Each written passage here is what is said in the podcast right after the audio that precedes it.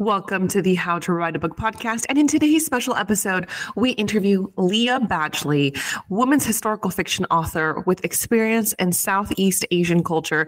Amazing. Lya was so cool. Um, I mean, the way she approached her book cover design, how she pursued publishing, um, and I think kind of her whole mantra about how she wanted to go about spreading her message. It was really, really exciting, really insightful. And I hope you enjoy it too.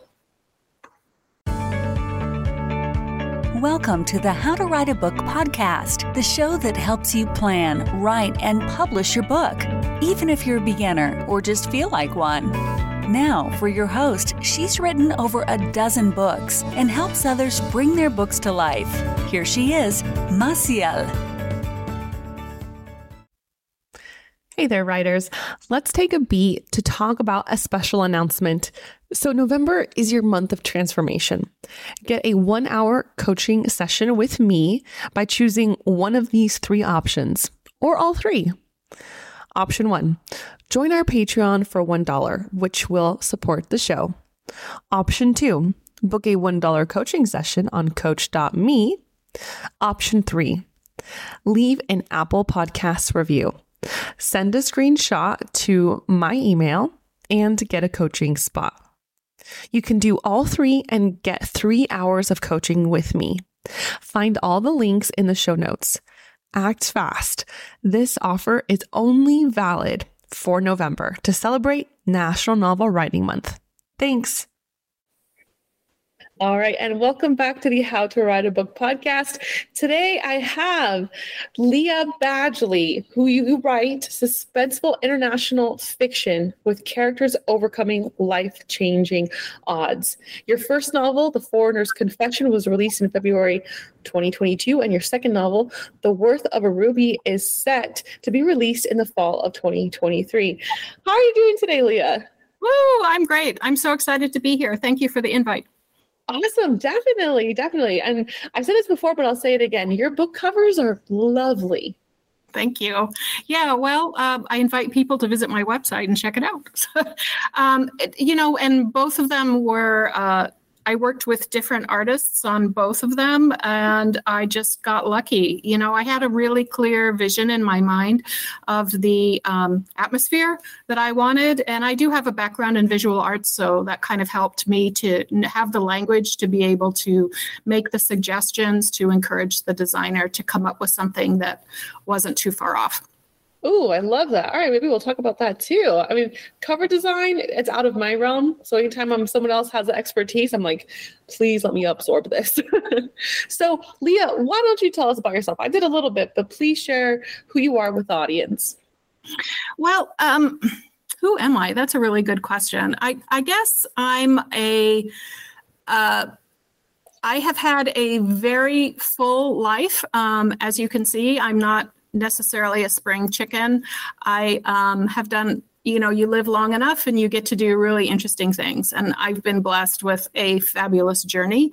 Um, i have uh, you know was in the music business for a long long time and put an album out and videos and you know all of that thing back in the 80s um, and then i uh, opened a restaurant. I worked in in in Myanmar, in and I lived in Cambodia and did a project there. And then I was a mother for 20 years, and that was probably the best project I've ever done. Mm-hmm. Um, and uh, now I am. Everyone always told me that I should write a memoir because I have done all these very strange things and unusual things. And um, so I'm not writing a memoir, but I'm definitely drawing from my life experience when I write my fiction. That's amazing. Yeah, I mean, looking at your like author bio, I 100% agree with your friends. You know, you definitely have depth, a rich life experience that not a lot of people can can say they have. And now you live um, in the Pacific Northwest, so you've been all over the world. I have, yeah. I was actually born in in Burma. It was then called Burma then. I've lived in um, all over Southeast Asia. I lived all over Europe. Um, my first husband was French. My second husband is Serbian. So it's like that's a good way to see it. As to see a country is marry, you know, a, a person from that country. So anyway, oh, that's I'm, amazing. is that kind of influence inside your books by chance? Um, marrying strange men or I was going to say absorbing the culture, but that's a good way to put it too.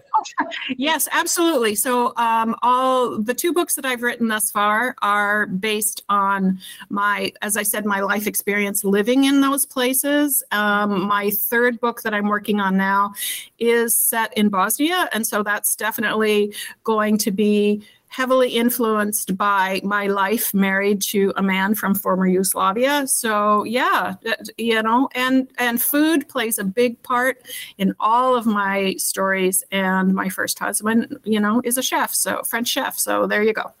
Oh, that sounds lovely and delicious. I love that. so tell us, tell us about the Foreigner's Confession. What is your beautiful book about?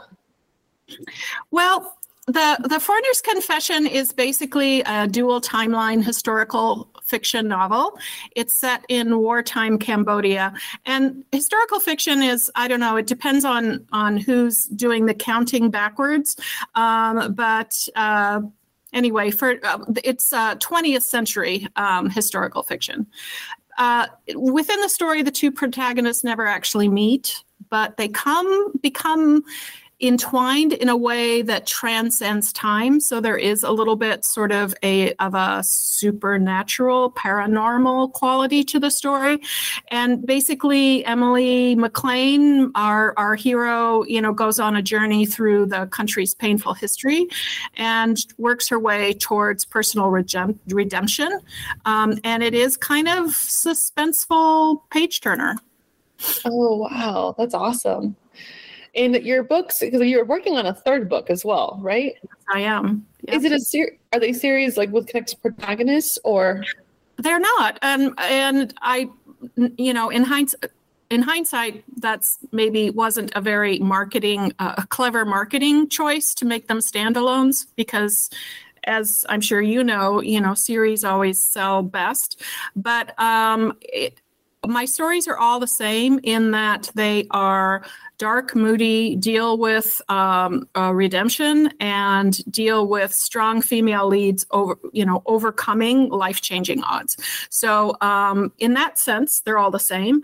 The um, heroes are all different women, but they're all dealing with the same sort of stuff of coming from a very painful past and working their way through it, or not you know successfully working their way through it so yeah. so mind you uh, I, I spoke about foreigner's confession. That was my first book. And then my second book which is actually going to be released uh, in uh, I'm not sure when this recording is going to come out, but November 1st um, is set in um, different country, also Southeast Asia, and again also deals with the the the theme of redemption. You know, basically the the pain, the struggle, the achievement or not of transcendence. And my heroine here finds herself on a quest for an object that becomes literally a metaphor for the heart that she lost as a result of childhood trauma. So there is some um, trigger warnings here w- with regards to domestic violence. Oh wow, that's beautiful. No, that's that's super great. Um, because actually I've had a couple like memoirists on the show, um, also a couple of fiction writers as well, such as yourself. And one of the things that we've kind of talked about is that when you bring that kind of hardship to the book, whether it's fiction or nonfiction, the writer themselves kind of rewrites the story, guides themselves to the story, discovers new things about themselves. Do you feel like that was also something that that might have happened to you? Does that resonate? It really does. Um, I think that um, you know, fiction writers I mean, technically, we're making it up, but we can't do a very good job unless we're drawing from our personal experience.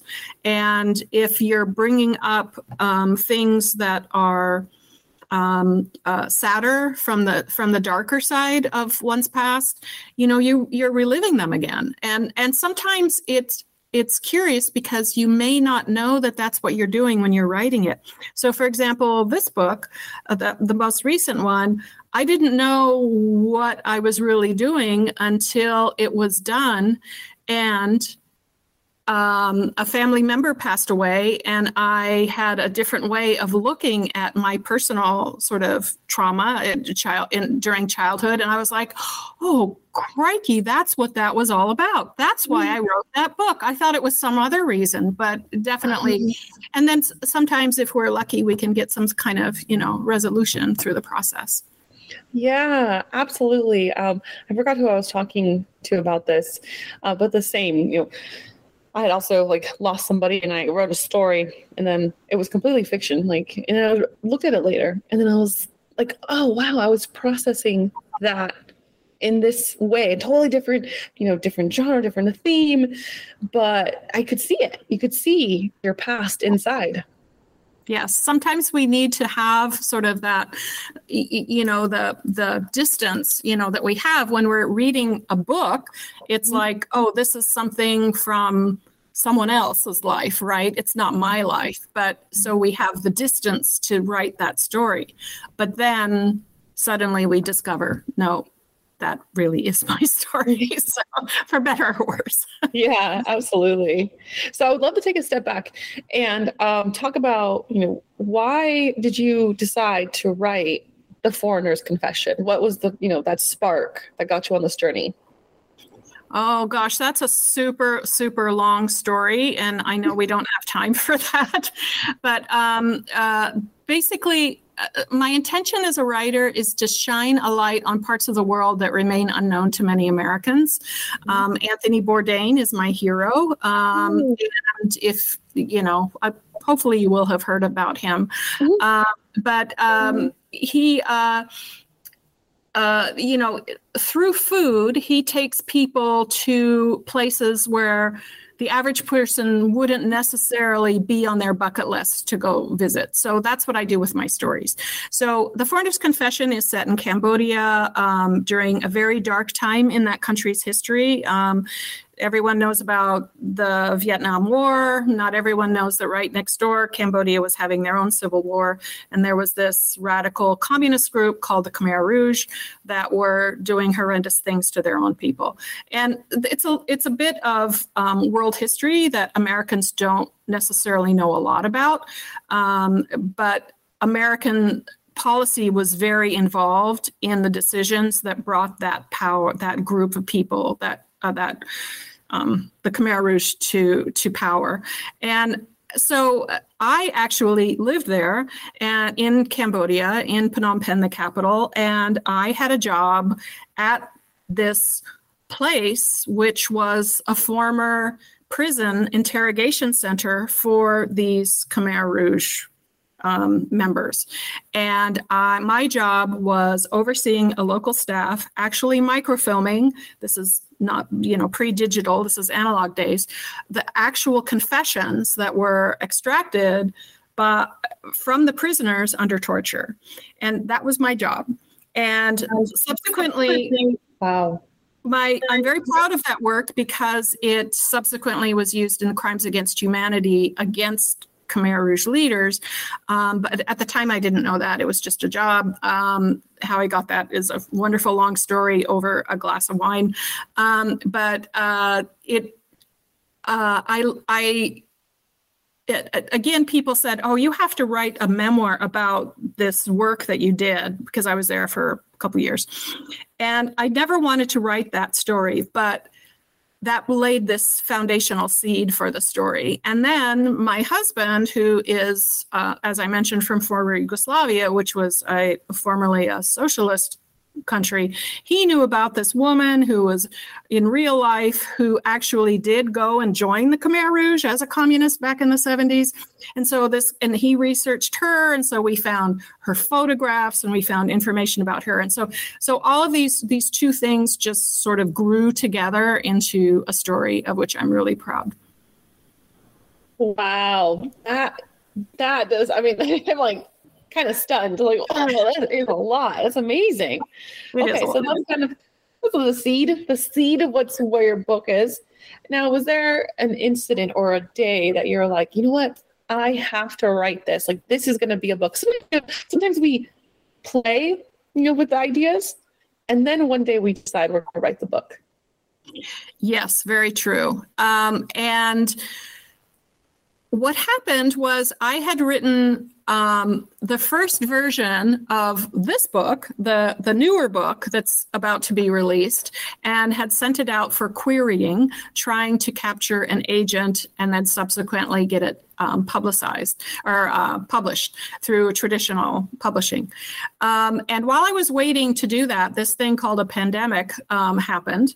And what do you do when you're stuck at home? It's a really good time to write a book.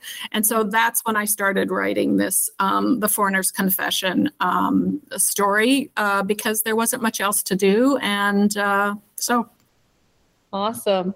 So you begin this journey how long does it take you to create uh, your initial draft? I mean, you have a lot of research. Um, what's the process like to bang that out? Well, I'm not a very good um, banger outer when it comes to a draft. I'm a super slow writer, but in hindsight, um, the book came together very quickly in in like a year and a half. Um, mm. But I have a wonderful critique group, so I recommend all writers have um, critique group that you know uh, members that they trust that they can you know bounce ideas off. And it just all kind of came together relatively quickly. At the time it didn't seem fast. At the time it sounded like was like oh my god i really want to leave cambodia. Um, you know because when i write i'm in the country i'm in that place for better or worse. Um, but it it it came together. Sorry, I went on a tangent and I don't remember what the exact question was. But as far as the the the process, um, yes, uh, you, you know, you get that first draft, which for me is actually not technically a first draft because it's gone through some revision as I'm writing it with my group, um, and then and then I go back, then I take a break, and then I go and read it, and then I do another sort of um, look at high level, you know, what the plot's like, and then I. It's really good to bring in a, a professional developmental editor to sort of look at things, and then you go from there. Awesome. Yeah, I would love to hear about that process. Everyone does um, editing a little bit differently. So, what was your editing process like? You have a critique group, you got a dev editor. So, yes. I feel like a lot of writers they plot in some way or another, whether that's a little bit or a lot. Um, so it's very refreshing to meet somebody who like they're just gonna go and he's just gonna go in. now, you have a process of doing a first chapter and the last chapter. Did you always write that way, or did that process come to you over time? it came to me over time. So I'm um, very lucky here in the Pacific Northwest. In Seattle, there's um, a writers um, uh, organization uh, that teaches craft called Hugo House.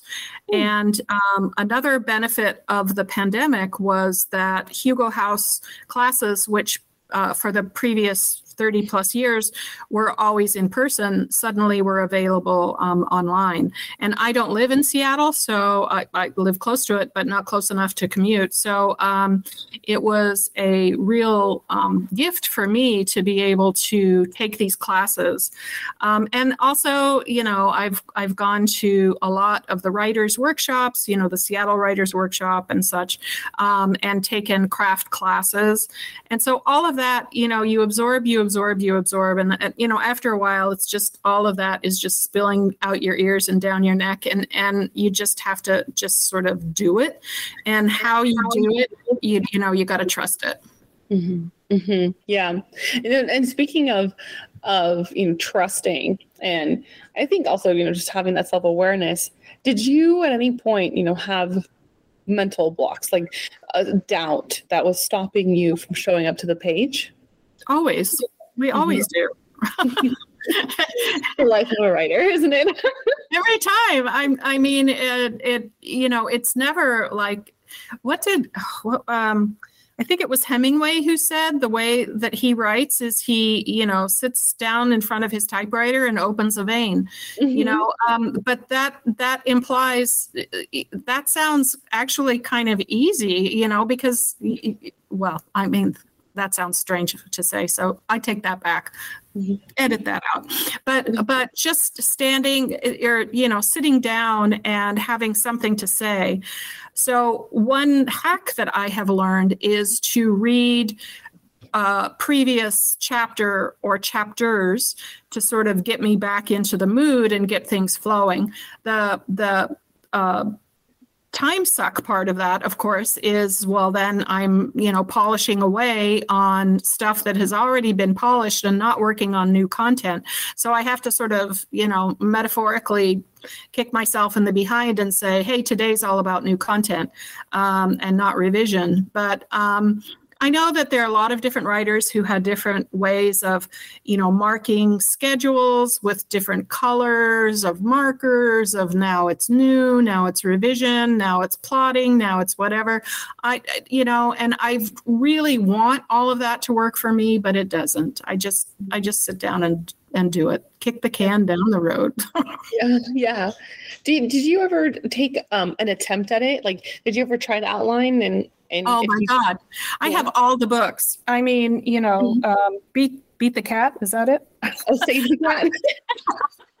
I know you're talking about that. Yeah. um, I have, I'm looking literally down right now at one, two, three, four, five. I have 10 different craft books, all of which are mainly devoted towards outlining. And it just makes so much sense um, in theoretically and logically, but it has nothing to do with who I am as a mm-hmm. creative. Mm-hmm. So I'm definitely very, I love how you said it. I'm a discovery writer. And if I plot too much, that that takes the fun out of it. Um, mm-hmm. So everyone's different, I'm sure.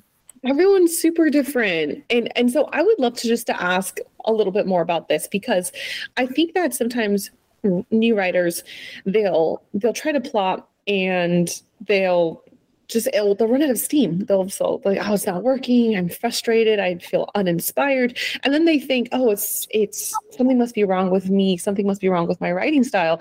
But I would love for you to share what are what do you feel when you try to outline and you just do too much? Because I kind of know how I feel and, and what it told me, like how much I should. What is what are the emotions that you feel? What are the walls that you hit? Uh, literally I might punch a wall. I, I mean, I, I just, so I am a person who the whole concept of even opening an Excel spreadsheet makes me sweat. So mm-hmm. I am, my brain just doesn't work that way at all. Um, and plotting involves some, so you can make an outline and okay, that's not so um, terrifying as an Excel spreadsheet. But, you know, there are people, Scrivener came into being while I was, you know, within the last few years. And it's like, what the heck? Mm-hmm. I mean, I'm already trying to write a story. I don't want uh, to learn a new technical language. And basically, for me, um, plotting is learning a technical language. It's mm-hmm. it's there. There's no fun in it for me. But that said, it really you know you've got deliverables. You have metrics. You have you know uh, anyway the way when i first started it was so hard to look at that blank computer screen or that blank piece of paper. And so i would take the kitchen timer and i would turn it on for um, you know 30 minutes and try and write. And then i just threw the timer against the wall. Mm-hmm. so uh, my long suffering wall. So then I I told myself you can't leave until you have 250 words, and that was my um, um, uh, 250 words is about a page and and they could be crap or not and i found that when i would do that i would usually go be when i was writing most of the time I would go beyond the 250 words. Mm-hmm. Um, and it really helped me. I had one instructor, um, she's a marvelous writer. Her name's Jennifer Haupt. Um, she's from this area. Um, and I took a class from her at Hugo House, and she had divided up stories. You know, there's the arc, and there's the rising action, and and falling action, and climax, and all of that. And she had done something which really made sense to me. She said, "Okay, 60 to 100 pages, that's your beginning. 200 pages, that's your middle. And 30 to 60 pages, that's your end. And I was like, oh, that makes sense to me. And suddenly I, I looked at my page, you know, count and I was like, okay, I've got the beginning of my novel.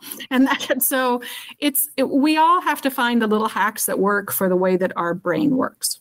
Mm-hmm. Yeah, I love that. So, so you really broke it down to something that was very straightforward, which was you know 30 to 60 pages. All right, that's the intro, and then the 200 in the middle, and the 30 to 60 at the end. And those were like, like the very tangible but not overwhelming goals. Exactly. Mm-hmm. Exactly. And then I had to trust in my sort of natural storytelling. You know, and we haven't talked about. You know, you had mentioned earlier about people who get frustrated and give up well, mm-hmm. maybe the story's not that interesting.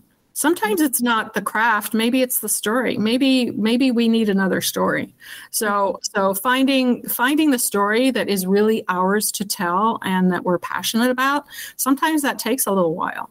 Um, but definitely do all the craft work do all write all the short stories do all of that which i yeah i can say that i didn't do that but but i can recommend it from my my position high on the hill here i love that no, and you're right. Every every writer is different. So, um, you know, I think I think you've really explained it so well because there are going to be writers out there who they're going to hear that they're going to hear what you felt, and then they're going to it's going to click. They're going to say, "Oh my gosh, that's me. That must be why it's not working." You know, and then they'll they'll feel that freedom. You know, and then before that happens, they might be thinking, "Oh, you know, I'm not a writer. Uh, obviously, this process isn't working for me."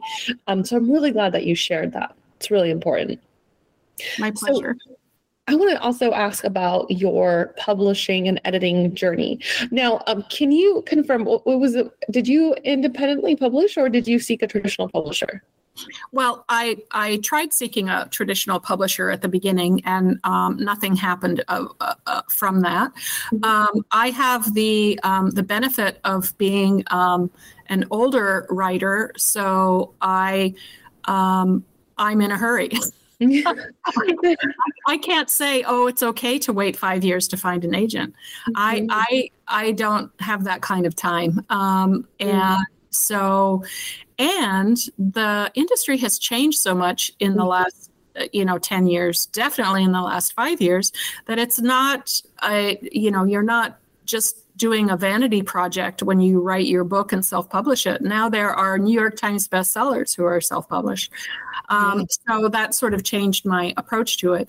Um, I so um, the Foreigner's Confession was self-published. I, I created my own imprint called Lure Press, and mm. I hired a woman-owned um, publishing company uh, based in Seattle that helped me with all of those things that I had no idea how to do, mainly find you know uh, someone to do the cover to do the interior to do the development editing all of that.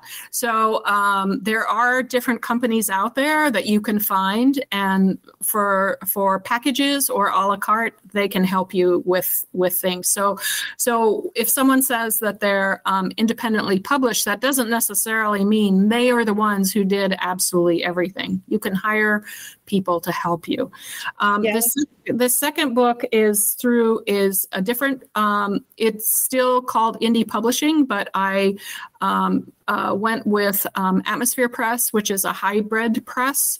Um, so the upfront costs are a little bit less, um, and uh, you keep um, uh, they take a smaller amount of the um, royalties um, than a traditional publisher would but you're still sort of you're the one responsible for everything being the way you want it. Um, and I kind of like having that control because I want it to look and sound the way I want it to. Though that said, you know, you look back and go, oh my God, why didn't someone catch that typo? Or why didn't this? Or why didn't that? I mean, it's so easy to beat yourself up with with regret that you that it's not shiny and perfect. But you know what?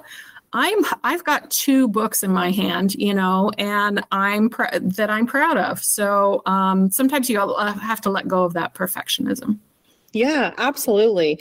And I will cheers all the time to um, independent writers who you know seek uh, maybe hybrid publishing houses or uh, when they offer a la carte because that's what I do. That's that's my business is helping writers yes. publish their books. So a to Z, yes, 100%. So I would love to talk about, you know, before before we get near our time here, cover design. You did mention that in the beginning. So I would love to know, you know, how did you go into it? You already had some experience, you knew what you wanted. Can you tell us how you started? Well, like I said, I, I do have a, a little bit. I'm I'm not a visual art a professional visual artist, but I do have a visual art arts background in in in you know painting and and and such. So I I do know um, have a sense of how colors work.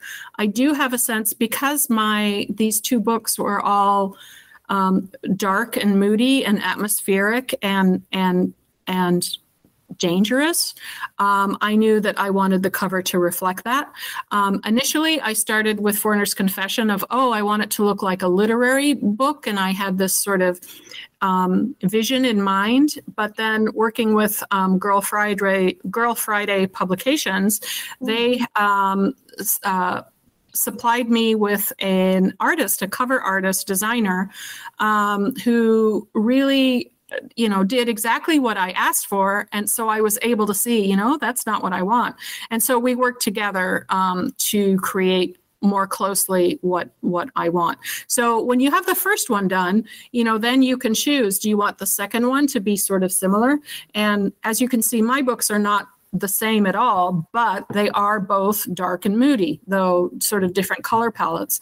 So um, that's uh, that's been my particular situation. There are people out there, you know, um, writers out there who want to be completely in control and you know design it themselves. And and kudos to you if you can, if you have the skill set for that. But I really encourage people to you know hire someone because it's so much more than just a pretty picture. It's it's how it's going to look the entire cover, including the spine, you know, the front and the back, and how it all works together, and the interior. That's a whole design element of, on its own, um, mm-hmm. separate from the cover. So it's it's a little more complex than just drawing a pretty picture. Would you have, and I, I agree, like your covers, they, they're gorgeous. I saw them and I was like, wow, is really pretty, um, but attractive, but also the tone. Could totally feel the tone, just like you said. Um, do you have any tips for writers? You know, they're going to go into either a publishing house or go to a designer themselves. What are some things that they can do to make sure that they get the cover that they want um, and have that communication with their designer?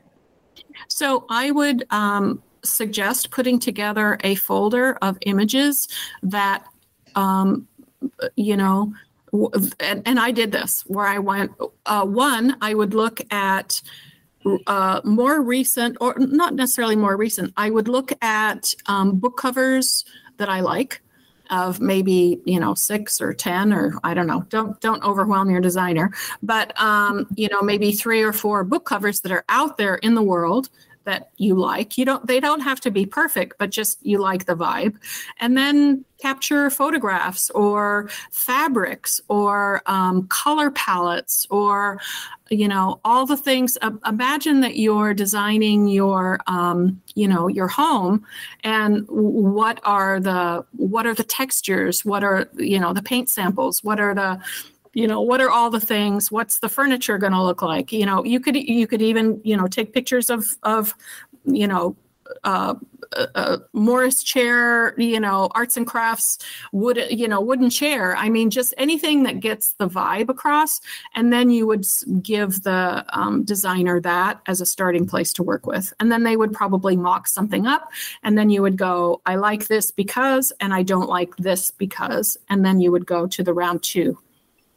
That's great. Yeah, I, I love those tips. Thank you. Now, um, I would love to ask you was there anything that we might have missed that we haven't actually covered together before we wrap out?